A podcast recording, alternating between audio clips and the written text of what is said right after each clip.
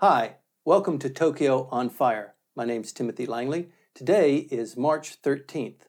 I'm joined with my colleague Michael Cucek. Michael Cucek is adjunct fellow at Temple University in the Institute of Contemporary Asian Studies. He's also the famous author of Shisaku, the foremost blog on Japanese politics. Today, our burning issue is the 70th anniversary of the end of the Pacific War. Today, we're going to talk about the implications of that date as it approaches September 2nd and the background goings on for statements that will be written, events that will be held to celebrate uh, the end of the war. Michael, what do you think the end of the war means to us 70 years later? Well, celebration is a great word, and certainly for a lot of Japanese, uh, celebration is perhaps the better word than the word that's going to be used, which is commemoration. Mm-hmm.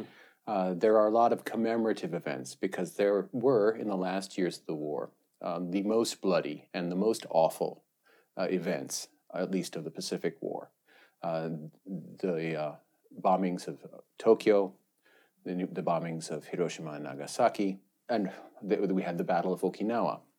These will all be commemorated this year uh, in the set for the, and it's very likely that since it's been 70 years, this is the last time that there will be persons present, or at least a 10 year anniversary where there will be persons mm. present who were there, who were participants, except as children. We may have at the 80th some children who remember the bombings, but this is the last time where we have combatants and persons who were adults. They're in their 90s, late 90s now. Uh, so this is for, in many ways, a last chance to clear the decks and clear accounts. Mm-hmm. And a lot of the participants in East Asia are thinking just along those lines. One of the reasons why this is a burning issue for us is because the prime minister will make a speech and write a, a declaration commemorating the 70th anniversary.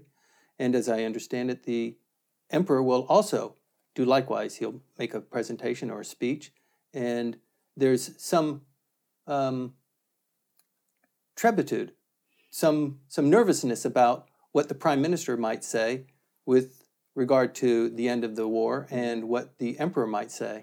Yeah, it's it. The emperor is actually pretty safe. The imperial family in the last decade has reemerged as the voice against the war, and it's been really remarkable uh, in the terms of the continuity that has been reestablished.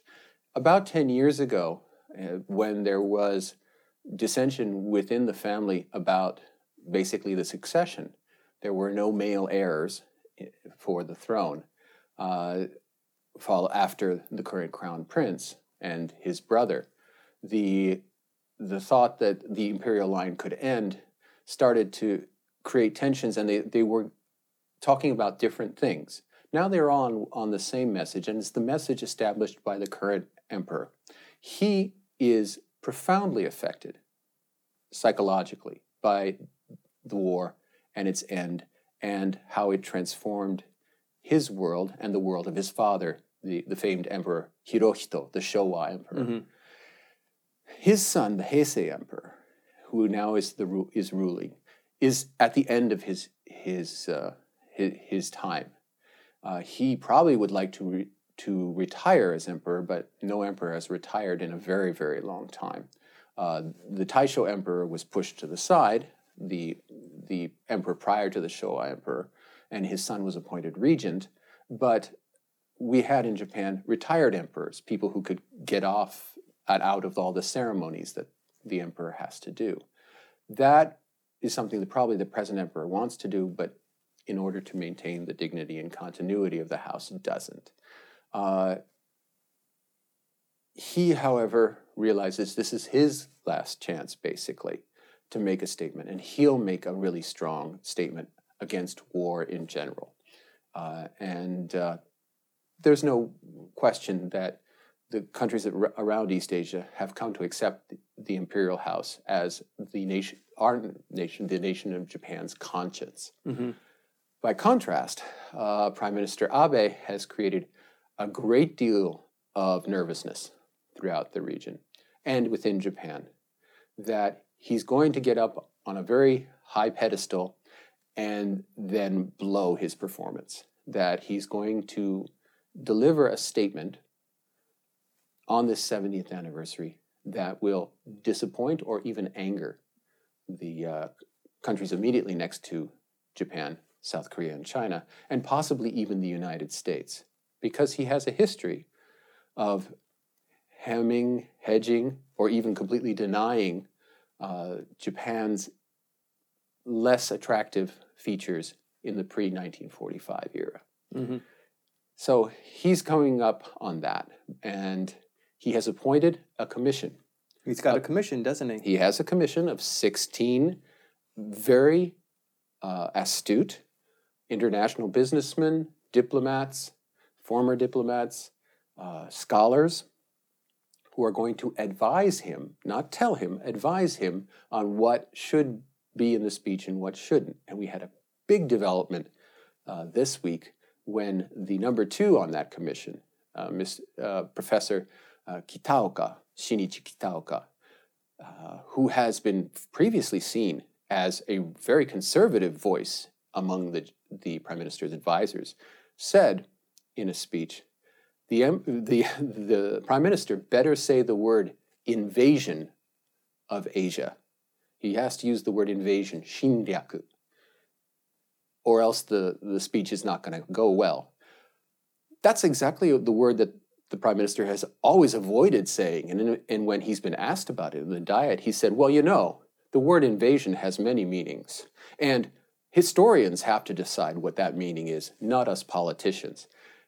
So he's been pressed on this before, mm. and uh, it hasn't gone well. Well, it depends on what the definition of is is. but you would think that there would be some some uh, opportunity for um, a matching of the messages between the imperial household and the prime minister's office. Oh, they, no, they don't get along very well. Mm. Uh, they, it's not formal. It's not out in the open but it's clear that the imperial house has been pressing uh, as hard as it can. It's a very constricted and constrained uh, forum for them. They are the guardians of a 2,000 year tradition, a single family yeah. that has been ruling Japan for that entire time. The oldest surviving monarchy in the entire history of mankind. No, it's exactly. It's, it's a dynasty that has lasted far, far longer than anywhere else in the That's world. Right. And the present emperor is quite aware that he is the steward of that mm-hmm. tradition. Uh, so he does not want to dis- disturb the apple cart. He doesn't want to push very hard. But nevertheless, there have been very interesting words that have made their way into his statements and the statements of his son, such as correct history. What does correct history mean? Know, we should remember correct history. Who's well, who's doing the incorrect history mm-hmm. is the mm-hmm. question that immediately comes to mind, and one has to think that it's a, a message to the prime minister that there are some things that cannot be denied, mm. and uh, you've been on the wrong side of history. Well, you know, a lot of what we talk about is Japanese politics, Japanese politicians, machinations that go on on uh, Japan's version of Capitol Hill in Nagatacho. Mm. And there certainly seems to be a bit of disdain from the, the imperial household and maybe from the, um, the bureaucracy as well towards politicians in general. Mm. I hmm. think this is a long, long standing kind of uh, sentiment that mm. uh, you are uh, elected officials, but you're feeding off the government trough, and you really are. You know, you're pushing laws through, but it's the how you do your business is not really as as respected as what we are doing. Well, certainly they they have, and they have the sense that they are the permanent guardians of the national tradition, and you politicians are here to get here today, gone tomorrow. That's right. But of course, they're not here today, gone tomorrow. They, mm-hmm. they get elected over and over again, and then their sons get elected, and their grandsons, and their granddaughters, and whatever. Uh, so there are there are two elites that are about battling it out.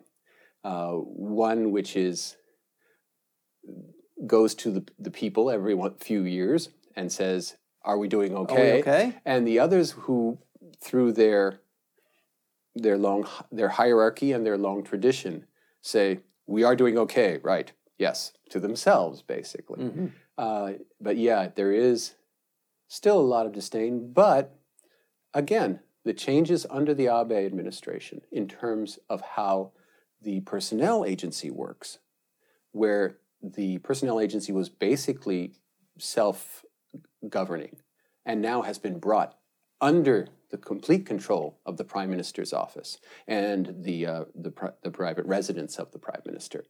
That has all been pulled in into the Naikaku and the Kantei, Mhm. so that whereas in in the past, uh, bureaucrats may have had some leeway to talk down or, or, or spread rumors about politicians or about especially about the current administration. If they want to advance nowadays they have to please politicians and they have to be close to politicians. And politicians have to know them and they have to interact in a way that didn't exist two years ago before abe came into office. This creeping encroachment on the public sphere, um, the the bureaucracies, the the military, the Department of Defense, Mm. is also a part and parcel of that. They're slowly being directed to come into the prime minister's, uh, the sorifu, the, the residence of the prime minister, or the, the office of the prime minister. yeah That's um, that, that's really alarming, isn't it? It's not so much alarming as that it's different. Uh, it, the, there was so much in the post-war era. The, the, the responsibilities and the centers of power were so dispersed that the sense that the prime minister was the director or the CEO of the country never had any traction. Mhm. I- I- at best, he was the custodian of the country. Uh, now, however, since the first the reforms done under Hashimoto uh, in in 96, 97, uh, then on which were furthered under Koizumi, Koizumi did a lot. did a lot to to centralize powers and decision making in the Kantei, and then the obvious we had this we had the fourth anniversary this year of the 311 disaster, uh, uh, the triple disaster of earthquake, tsunami, and then the nuclear accident at Fukushima. The management of that showed that there still was a long way to go in terms of bringing information into the Kantei and then being able to use that information and sending it out as orders Mhm. all around the country. It wasn't a bad response, but it could have been better. And all these things, these movements over the over the years, and then this sudden intrusion of this disaster, have all made it possible for Abe to come in and say, "I need more." hmm And basically, the other members of the LDP say, "Okay." yeah. What, what else are they going to say?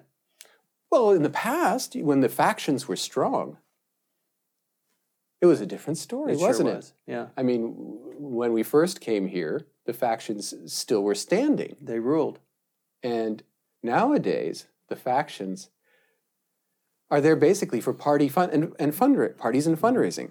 So you Right. could get to meet people and you get to donate. But that's all. They can't force Prime Minister Abe to put whomever they want in, in the in the cabinet. They tried in this last round when they, he did the cabinet reshuffle, and the uh, longtime Tanaka faction, which is n- now run, run by uh, Nukaga faction.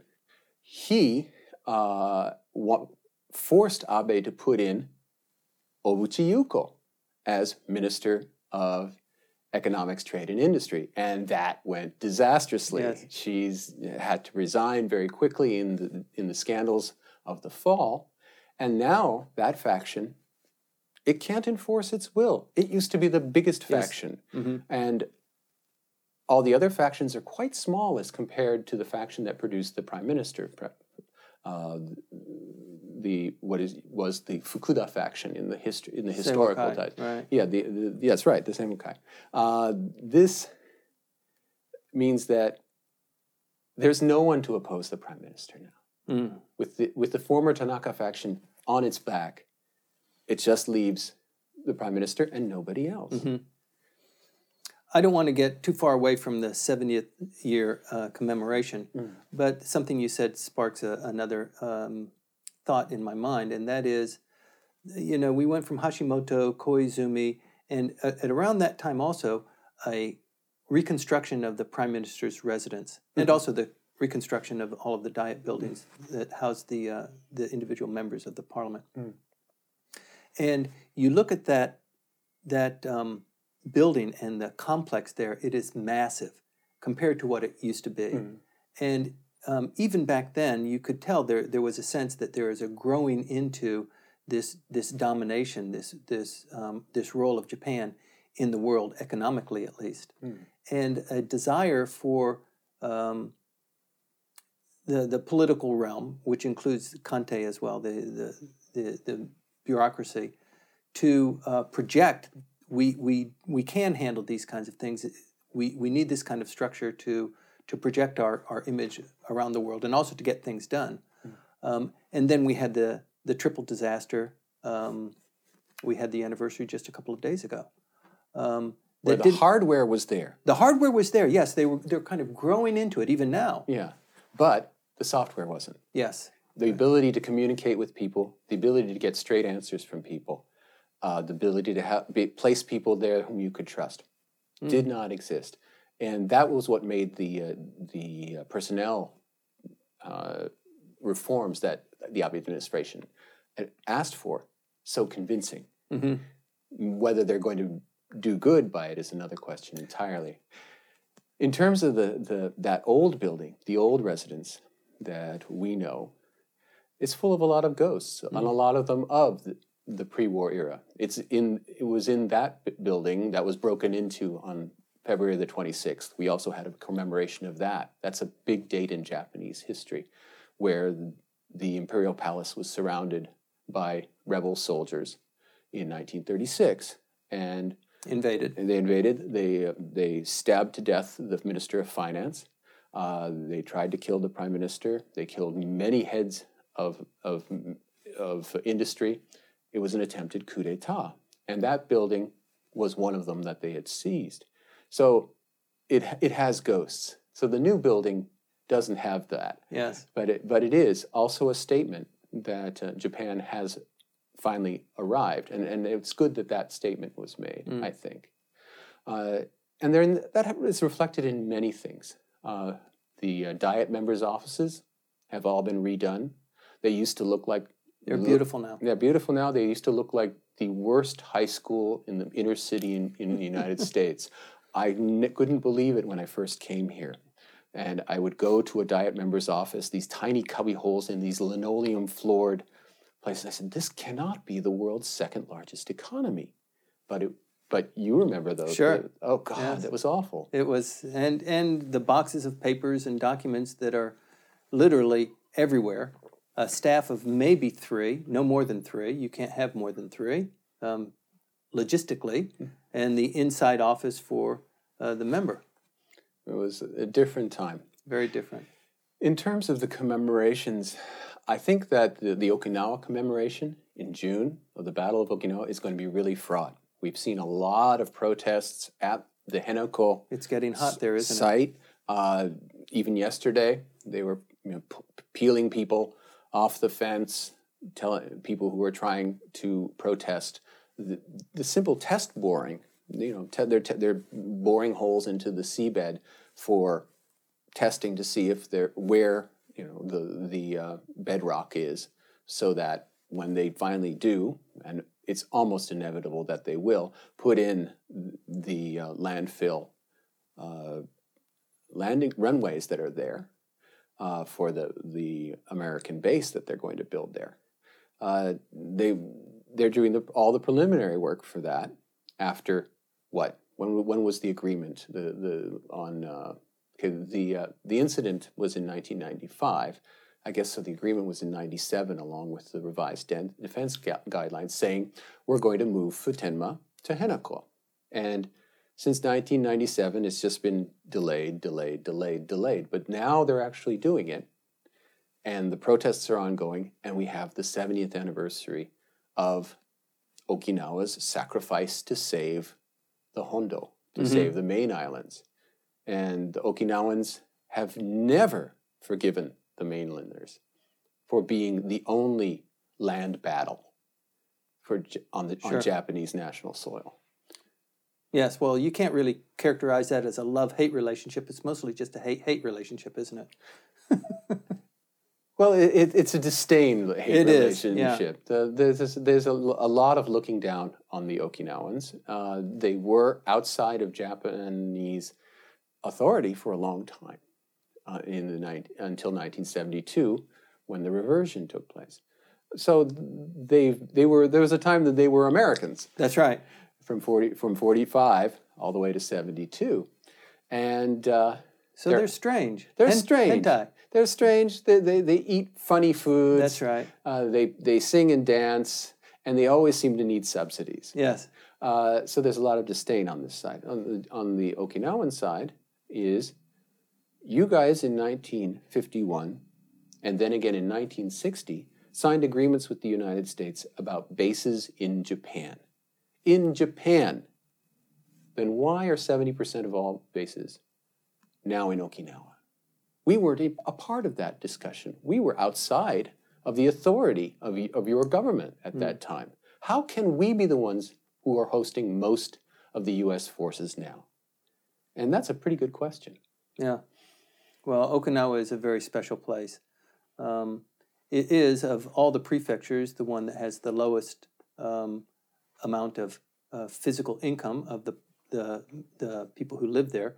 It's also got the uh, highest unemployment rate. So it is really something strange of, of all of the other uh, prefectures. And it's, it's somewhat strange because it, it really is an island. It, it could possibly be a resort island. I mean, it's not that large an island. Uh, it does have some resources, but it does seem to be somewhat retarded in its in its growth and in its development. And I think that's largely um, as as a result of the prompt the the just the incredible um, uh, domination of air bases and, and military forces, U.S. military forces that are there. There are people who argue that, but the Okinawans have had a pretty good deal uh, in some ways. Uh, and it's reflected in that uh, they are among the longest living, if they're not the longest living, of all Japanese, who are the longest living people in the world, which makes them the longest living people in the world.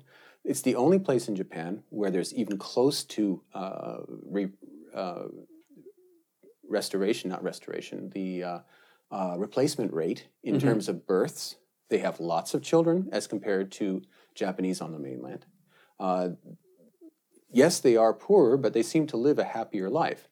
Uh, so there's there's a trade-off that's being made somewhere, but certainly the trade-off that was made at their expense, which is here in Tokyo, where we live, all the major bases except for Yokota have been closed, and they're clo- they're basically closing down Atsugi as a as a U.S. naval base, uh, leaving it only for the self-defense forces. But everywhere, so we have these par- gigantic parks like Sh- Showa Kinen Koen Right. in Tachikawa. Was it, that was a, that was an airfield, an air base uh, that was turned over to the, the, the government, and which was then turned over to Tokyo, and it became a huge park. And we so many of the facilities have been closed down on the main islands and returned either to the to the prefecture or to the, to the national government. Instead, all of the f- the forces that used to be based here on the main islands are now been have been shunted onto the giant bases on Okinawa. Well, I understand that um, it, there were a couple of uh, projects that were considered, and one of them was rather than basing everything in Okinawa, let's move them to Guam. But then they discovered that if so many soldiers go there, Guam will actually flip over. that was an idiot Democrat in the U.S. Congress, and as a Democrat, I am, I am deeply ashamed of that statement, As you should be. as I should be. Uh, the uh, well, he he later explained it was it was uh, meant metaphorically. Uh, I certainly hope so, uh, but. It looked metaphorical to me. Yes, well, in this case, the uh, Guam is, a, is is an interesting island. Uh, It's not Okinawa, though. it's not Okinawa, but the, the, it's what is really interesting is that it is almost as if it were co-owned by Japan and the United States. Guam, if you go there, the uh, bus service is basically run for the Japanese by the Japanese. All the signage is in Japanese. Everybody who gets in on or off it uh, is has a pass from a Japanese travel agency. A local, if he or she tries to get on, has to pay four dollars just to get on the bus, and that's a lot of money in Guam. It's a lot of money anywhere Mm-hmm. uh, just to get on. Uh, now, Guam was, of course, a uh, part of the United States, that, protectorate, a right. that was occupied by Japanese forces and and uh, taken over. So it's a part of that history as well, and it's a part of the commemorative uh, tradition, and pr- certainly there'll be events there having to do with with what is going on. This year is going to be just one celebra- one commemoration after another celebration. I keep using the word celebration, but it's wrong. It's not really a celebration. It's, Uh, you're right. It is a commemoration. Um, there's there's a celebration for some people, uh, certainly for the Communist Party of Japan, which was banned under the the pre 1945 administration. Celebration for women. Celebration for women who got the right to vote first Celebration time? for democracy. Celebration. Well, democracy Maybe. existed, and, and that's one of the arguments that the prime minister will make. Japan has been and was a democratic state, and even during its so-called dark period, it still had elections, It's and and they had you know, and social democrats. Well, well, you you could almost call them agrarian democrats. Were still winning seats in the Diet into the in 1937, 1938 when the elections took place. They, it was not as if there was a massive turnover into a dictatorial state. There were actual leftists in the Diet right up until the beginning of the Pacific War. This, so while everyone dumps on the on on Abe for having very strange views of history, it's not as if it's completely off base. Mhm. Right. Let's talk a little bit about what happened 70 years ago and how different it is now and what it was like kind of back then. Um, and to start that off, everything happened really quickly. The Battle of Okinawa, it ended in August, and then there was the atomic bombings, the invasion of the Soviet Union, and then the war ended. And the commemoration is on September 2nd when the signing of the actual peace treaty occurred. Is that right? Well, in this case, that would be the American view. The, the Japanese view is, of course, the, the August 15th Emperor's first radio address ever. Was not live, it was recorded, but it was the first time that anyone had ever heard his voice. On August the 15th, 1945, announcing that Japan would accept the Potsdam Declaration and accept unconditional surrender. Because, in the words of the Emperor, the war has not gone as exactly as planned. It hasn't gone particularly well for us. And that has not gone well for us. Uh, understatement of the of the century award. Right. Uh, in this case, that's when it, the, the the hot stuff is going to happen. The prime minister makes his statement. They have the commemoration with the emperor at the at the Nippon Budokan uh, in the morning, like they do every year. Uh, but it, I suppose it'll be have a few more people wheeled in than ever before. Last year, that they, the, one of the the statistics that the newspapers always quote is how many fewer Ah. people are seated in the Izokai seats, the the war bereaved seats, uh, each year. And I think they'll they'll scour the retirement homes of Japan to fill up those seats this last time, uh, because it's it's it, it's uh, in a sense, I mean it's normal. It is becoming history rather than being living history or living memory. Uh, but at the same time, so much remains unresolved, at least in the eyes of East Asia. And there's a lot of shame that's affiliated with it too. I mean, even people who served in proudly in the military services are, um, you know, because of the result of the war, we did not win, and I actually came back alive. There's, you know, based on traditional um, thought and traditional um, aspirations of, of the people to live on behalf of the emperor, uh, there's still something of a, a shamefulness that's assigned to that. And also beyond that, there are those who, the, one aspect of the war which may not come out this year, but may, it, it's really kind of questionable because, as you said, there was the Soviet Union's entry into the war immediately after the dropping of the bombs Right. uh, on, on Hiroshima. Right in between them. Yeah. Uh, suddenly realized that the game had changed. What, what an opportunity. Uh, it was indeed. Uh, but for the Japanese side, and if you look at the statements, particularly uh, Koizumi's statement in 2005, he talks about uh, specifically those who were left behind outside Japan after the war. And what that is code word for is the gulags of the Soviet Union, the tens of thousands of Japanese who were captured in Manchuria and taken to Siberia and worked in the, the prison camps there and were there well into the 1950s. It was not an immediate repatriation. Repatriation at, at, at the, at the 1951 mm-hmm. San Francisco Peace Treaty Conference, Yoshida Shigeru basically danced around who was responsible, but made it very clear that the Soviet Union was, was beyond the pale. And that was why Japan is signing with the United States a security treaty. Mm-hmm. Hello, you, you, you, you people, you have our people, you have our land. And that aspect was something that Abe Shinzo really did want to solve. We saw mm-hmm. that in the last, in the first year, he visited with Putin five, six times. Either Putin came to, to Tokyo or he went to, to Russia or he went to international conferences. He met Putin constantly because he wanted, in this 70th commemorative year, to finally end World War II. Mm-hmm. Because World War II, They haven't signed a peace treaty yet, have they? no, there, it's not over. It's not over. That's it's, right. It's a, it's the war is technically ongoing. That's right. And why? These four islands up north? Not only that, but the other issues too. It is this is so huge. And you know, living here, sometimes the loudest concoction that you're going to hear on Tokyo streets are the election campaign vehicles that, that drive by during election time. Mm-hmm. That pales in comparison when the uh, the right wing is upset about the return of the, the Northern Islands, or they demonstrate in front of the, the Soviet Union uh, embassy, um, or, or they're just driving around town. Oh, wait, creating a if you go to the, the hill on which the Russian embassy stands, which is, and it's hilariously, it's right next to the American Club. Yes.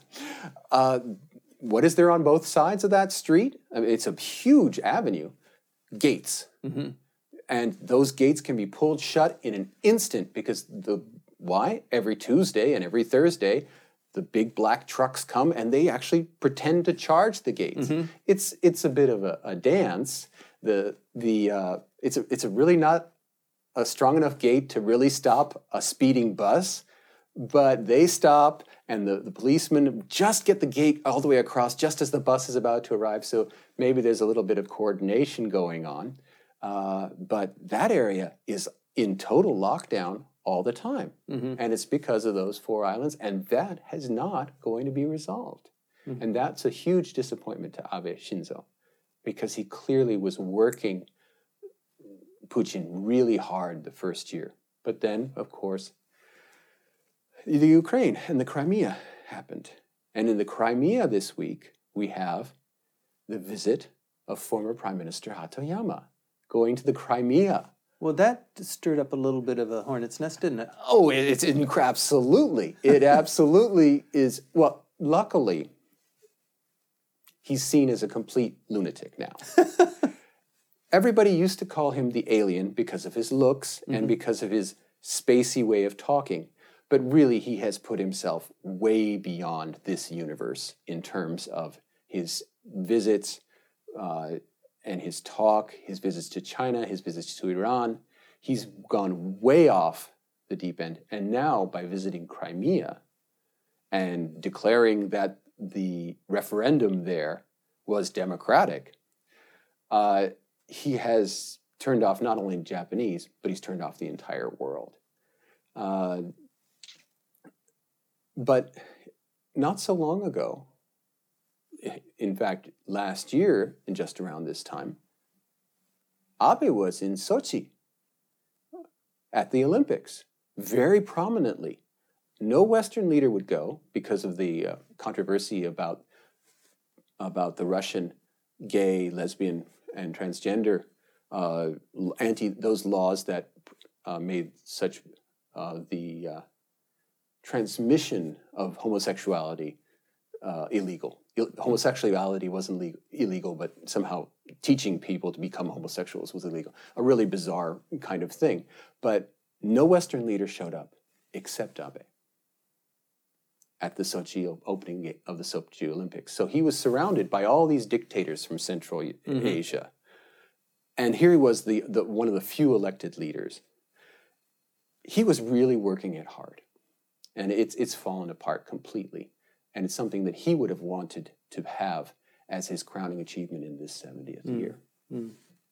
Speaking once again about the end of the war and the displaced um, Japanese citizens who were spread throughout uh, Southeast Asia.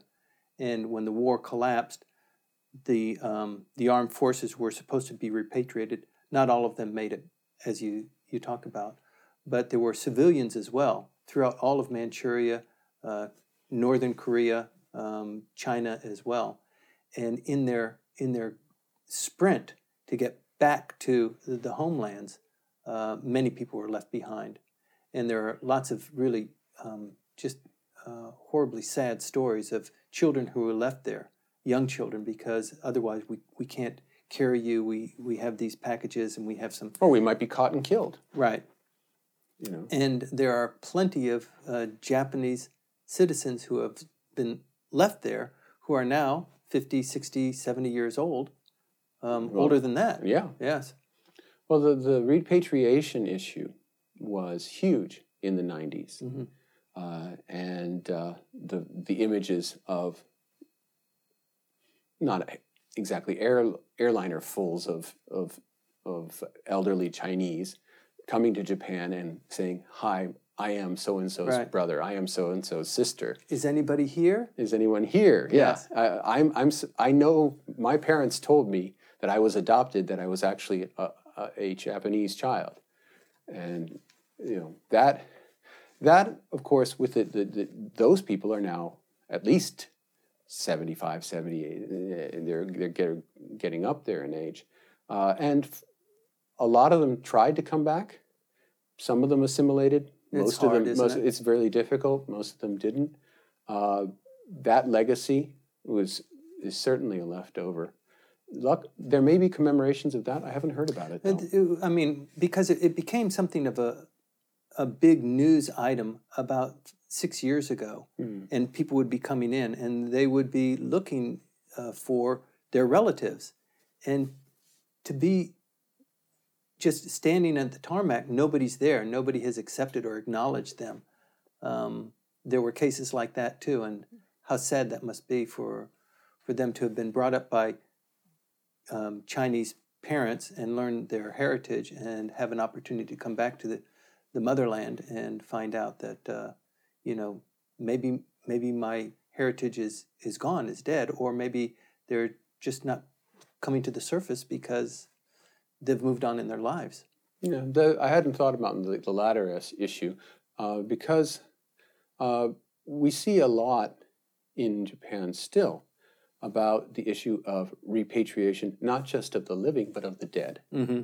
Oh, yes. And uh, the return of remains. We had uh, recently on NHK the story of one family that is uh, currently in a, a very gentlemanly but still a dispute a, uh, with the government of, Australia, having found out that their missing uh, relative actually died in, in, uh, in, known in an Australian uh, prison camp, POW camp, uh, was interred there honorably in the cemetery and has a plaque and everything with his, his name on it. Uh, they would like the remains returned to them. And the Australians say, yeah, but that would really be sort of messing with history.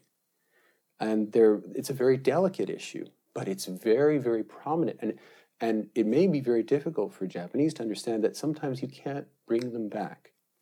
Uh, and the, uh, we have the big battle, of course, also this year Iwojima, Iwo Jima. Iwo Jima, as we would say in the United States. A huge battle that also took place. And where many, many Americans died, but many, many more Japanese defenders died. And tens of thousands are missing from that battle on this tiny island that were their their remains are under hundreds of thousands of tons of rock because It's still closed, isn't it? The It's still island closed. is basically closed. it's basically closed. There, it's still covered with unexploded ordnance. Uh, there's just no pla safe place to walk on it, really. They have one uh, runway, which is used for practice takeoffs and landings, both by uh, American and by the, the SDF uh, forces. But off, once you get off that tarmac and onto the, out and into the, the sand and into the, the rock, you're taking your life in your hands. And so the remains have not been brought back. And there will be a flight of relatives, is of selected relatives, obviously not all of them, uh, which will come in and land on the, that island. And on behalf of all those who lost their, their, their loved ones in that battle, will be offering prayers to this land, this pile of rock and dirt, because the remains cannot be brought mm-hmm. home. There was something in the newspaper just a couple of days ago, if I recall, about them discovering yet another entrance to one of the tunnel complexes in Iwo Jima. And I thought that that was really interesting. You probably only need to kick over a couple of, you know, clumps of dirt to find something like that there. Yeah, it, was absolutely riddled. The, the American assessment was that it was an, a, a work of genius in the defense of that island, that it, it was just absolutely honeycombed with tunnels, most of which the, the entrances collapsed in the, the massive bombardment that U.S. ships and airplanes gave it. Uh, but what really matters for, for Japanese there is ikotsu, the, the, the return of Mhm. bones. And that's true even with the very, very uh, fraught relationship with North Korea. The return of the remains of Japanese there is the, really the only thing that connects the two countries now. So the return of Japanese has not yet happened fully. And that's a psychological scar that is also going to come up in this 70th year. Well, speaking of the returns, how about the fabulous discovery by the co founder of Microsoft of the second largest battleship in the Philippine coast? That's right. The Musashi. Wasn't don't that have- amazing? Yeah, well, it's uh, one uh, rather sardonic person said, yes, it's just where the Americans left it. Yes. Yeah, the, the, the sinking of the Musashi and, and of the Yamato. Right. Two Uh, fabulous, highly technical. Extraordinary, the, the largest ships of their kind ever made. Uh, completely wasted in a military sense, especially in the Yamato's case, which was went, sent To Okinawa. to Okinawa to relieve Okinawa with 5,000 sailors aboard who perished. It was on a kamikaze run. It was on a kamikaze run where the kamikaze was the largest piece of steel that had ever floated, ever. Uh, and yes, the Musashi was rediscovered by 70 years. Paul Allen. Yeah, it's been a long time at the bottom.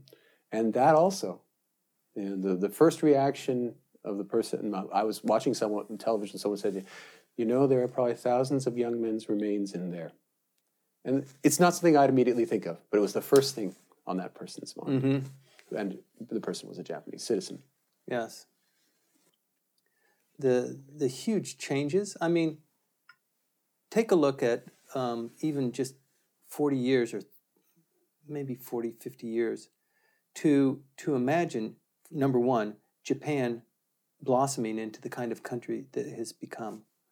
But even um, more uh, personally important is uh, how the people have been accepted and um, blended or melded with other people throughout the world.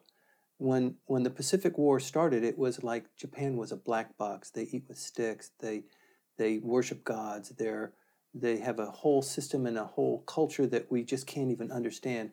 And they're fighting. Their techniques of fighting and and pre, uh, preferring death over over survival Mm. um, in certain situations. It's just such an alien concept to us. And and throughout this time, um, they have matured into the country that we are in now. I'm married to a Japanese girl. I think my father, who fought in World War II, um, he, he probably wouldn't have been able to accept that until you know after I had become much older and, and left the family and, and started my own life. But what a huge difference, huge between what was then and what is now. And I guess you can say that about the whole world, but in particular, it seems that Japan really has, um, in 70 years, done just something magical and, and magnificent. we saw at the Academy Awards this year, the, the film that won in the animation category, uh, which is called Big Hero 6 uh, in English, and here in Japan it's called Baymax. Uh, what's where does it take place? In a city that's a melding of San Francisco and Tokyo together. And the maker of it, uh, the, the, head of Disney Studios, Lasseter, very consciously says, you know, I, I'm deeply indebted to Japanese anime. And at this, this same Academy Awards, the special uh, award for achievement was given to Miyazaki Hayao of Studio Ghibli, that the, the, the great master of Japanese animation, who has given so much to the world. So at this very, very American ceremony, and, and, and this year, uh, embarrassingly Caucasian ceremony, as they said, they, was the, was the uh, criticism of it, because there were no people of color in the, in the major acting categories being honored. Nevertheless, uh, in this particular instance, in terms of animation, the, the debt to Japan and to Japanese culture was acknowledged and celebrated. And that's amazing when you think, again, at when you're trying to think of the Ruth Benedict view of the mm-hmm. Japanese mm-hmm. as, as someone, as these really alien people. Now we are in deeply and, and, and, I hope permanently inter, interlocked. Mm-hmm. So, what do you think? Uh, we've got the 70th commemoration coming up. What would be the most um, positive thing that could be said, or the, the kind of message that could be uh, conveyed, as, particularly not, not to the the eastern side, but to the western side, about um, what Japan stands for and, and what Japan uh, hopes to achieve after 70 years. Um, certainly, there's a lot of bubbling resentment and and it's it's more than resentment. It's it really is deep and and um, uh, difficult to to resolve. I think um, sometimes just saying you're sorry is is good enough, and that's essentially what the Chinese are asking for. You know, mm. admit what you did. You invaded us. You killed us, and so you should you should uh, accept that. And I think the Japanese stance is, it, you know, it, we developed you, we helped you, and as a consequence of that expansion, it was not something that we were doing in isolation. Every major advanced country was doing the same thing, and because of our um, development of your resources and your industries, you also came up and it wasn't our fault that, you know, somebody started a war with us, but we had to pull the trigger when, you know, things got tough. Hmm. Well, you see, Angela Merkel, the Chancellor of Germany, also turned she up here. She this, was here this, just this week. Just this week. And her answer would that would be yes, it would be nice if the countries of China and South Korea would be more receptive toward Japanese apologies, but it would be also nice if the apologies were unequivocal. Yes. And that they were straight up, you say what you did, and she says, You're right, you have a, you have a problem. We had France as our major partner. And the French government and the, and the people of France committed themselves to a better relationship with Germany so that what Germany has done, and that's always the comparison for Japan, what Germany has done. Look at what Germany has done. And Oe Kenzaburo, Japan's Nobel Prize winner in literature, I went to his press conference this week at the Foreign Correspondents Club of Japan. Uh, he just talked the whole time about how wonderful the Germans are it was kind of dis- disconcerting, even embarrassing to listen to him talking so almost in a, in a sycophantic way, in, in complimenting German thinking on, in terms of, of war, but also in terms of the nuclear issue, is what, what he was talking about. But Angela Merkel came here and made some very serious statements about the way it would be best for Japan to handle the war issue. And it actually ticked off uh, the foreign minister Mr. Kishida. a I would bit. imagine. He he said, you know, well, that that- blah, blah, blah, blah, that's not her business, kind of thing. Mm-hmm. Um, but not in the, the. He was a little bit more diplomatic than that. So, yeah, but the, with this example of the Germans uh, physically coming into contact, uh, it's a hard sell. Well, it's like the Tokyo Olympics, which is in another six years, five years. Mm-hmm. Um, five, yeah, they're behind schedule. They are behind schedule, but it, the, the Tokyo, Tokyo Olympics is an opportunity for Japan to take it to the next level, to be the. It's an opportunity to really showcase what Japan has become and what Japan is going to become, and similarly, I think this this event of of commemoration for seventy years is an opportunity, and um, I'm hopeful that they'll take that opportunity and do something with it. I just don't know how, how much that expectation could realistically be met because it is hard.